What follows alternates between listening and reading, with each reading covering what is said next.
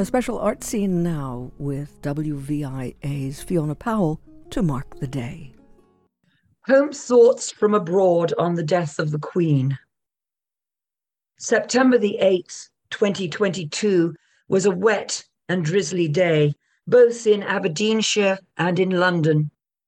Rain accompanied the death of Queen Elizabeth, which was wholly appropriate, not for the reasons of melancholy, but rather Elizabeth II was in her lifetime a bit of a rain goddess.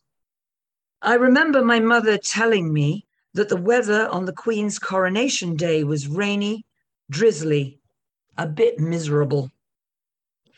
The Met Office report for that day read The morning began with mainly cloudy skies across the eastern side of the United Kingdom and the odd spot or two of rain, which became heavier and more persistent as the morning progressed.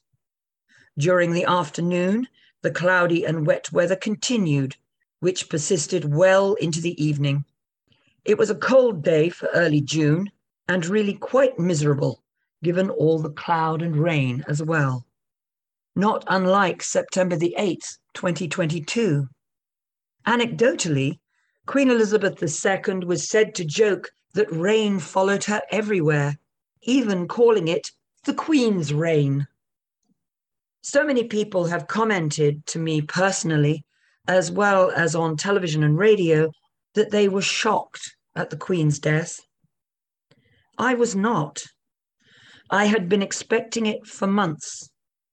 I told a friend that I thought Her Majesty would hang on just through the fun of the Jubilee so as not to disappoint her nation but would happily slip away once that was over and she was safely ensconced in her beloved Balmoral, more home to her than anywhere else in the world.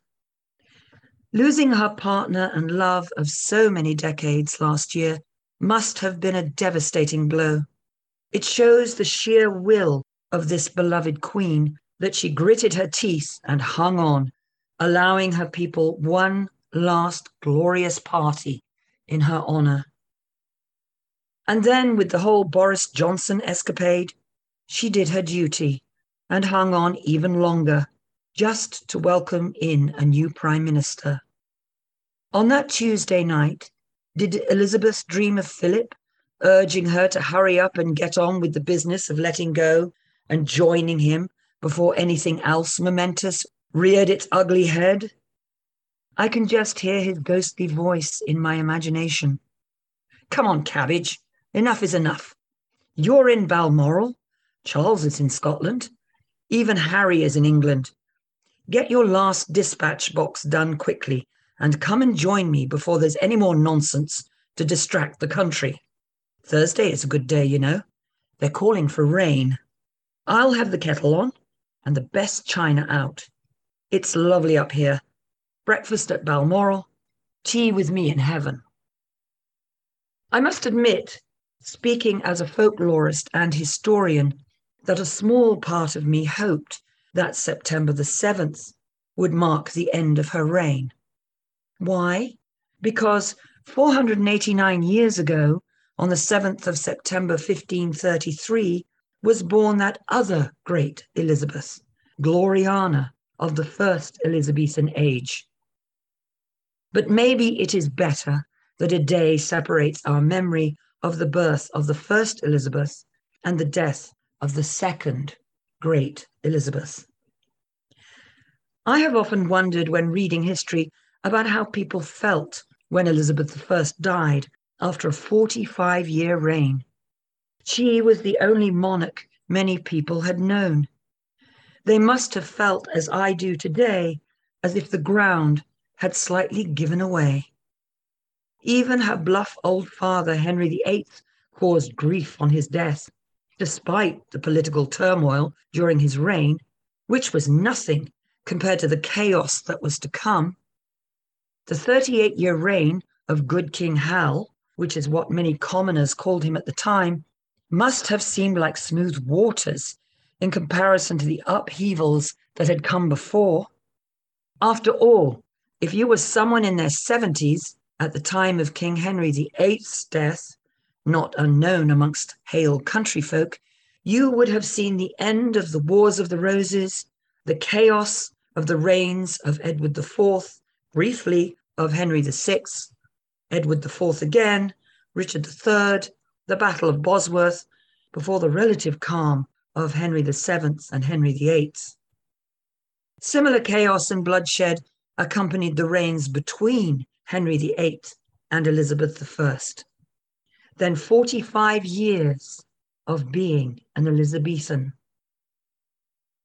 I was born a second Elizabethan, born to a post war Britain that is now the stuff of stories, with farthings, halfpennies, and sixpenny pieces, small shops, a time when even young girls were expected to wear a hat and gloves when going out, and an efficient NHS. From the post war austerity onward through the highs of the swinging 60s and beyond, this steady, calm, ever kind monarch is all I and the Britons of my generation have ever known. On our postage stamps, we knew never to stick a postage stamp on upside down, as putting the Queen's head on upside down, we were told, was treasonous. On our coins, her portrait on the walls of every school we attended. Elizabeth was the steadfast symbol. We knew how to address her how to curtsy or bow should we ever meet her. I never did meet her, although that makes me singular in my family. I did see her one Maundy Thursday in Canterbury when I was nine years old. Her smile and turquoise hat remain a strong memory. It matters little what any one of our political beliefs are. I have friends who are monarchists and I have friends who wish to see the end of the monarchy. But I'd wager we all felt the same about this remarkable symbol of all that is good about Britain the steadfastness, dignity, inner courage, outward calm, respect for our history, need for lashings of tea, wicked sense of humour, acceptance of rain which falls onto every summer, and dogged understatement.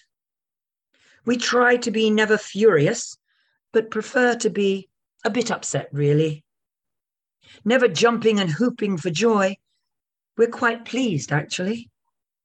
We're never heartbroken. We're just frankly a little sad, except today. We'll admit to a great deal of grief today, and then after the 10 days of mourning ends with the funeral, we'll get on with it. We are British. We see our history extending back over generations, over epochs. Old to us means sometime about 600 years ago.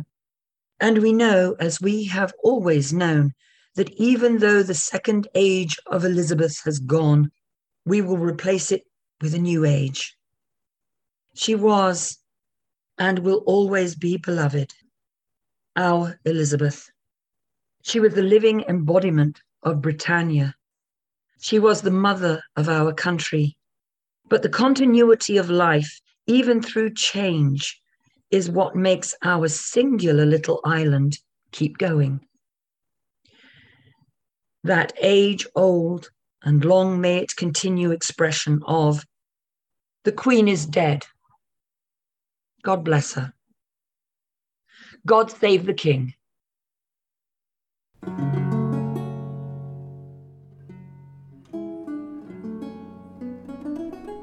WVIA's Fiona Powell with an audio essay titled Home Thoughts from Abroad on the Death of the Queen to mark this day, September 19th, 2022. Thanks to you, Fiona Powell.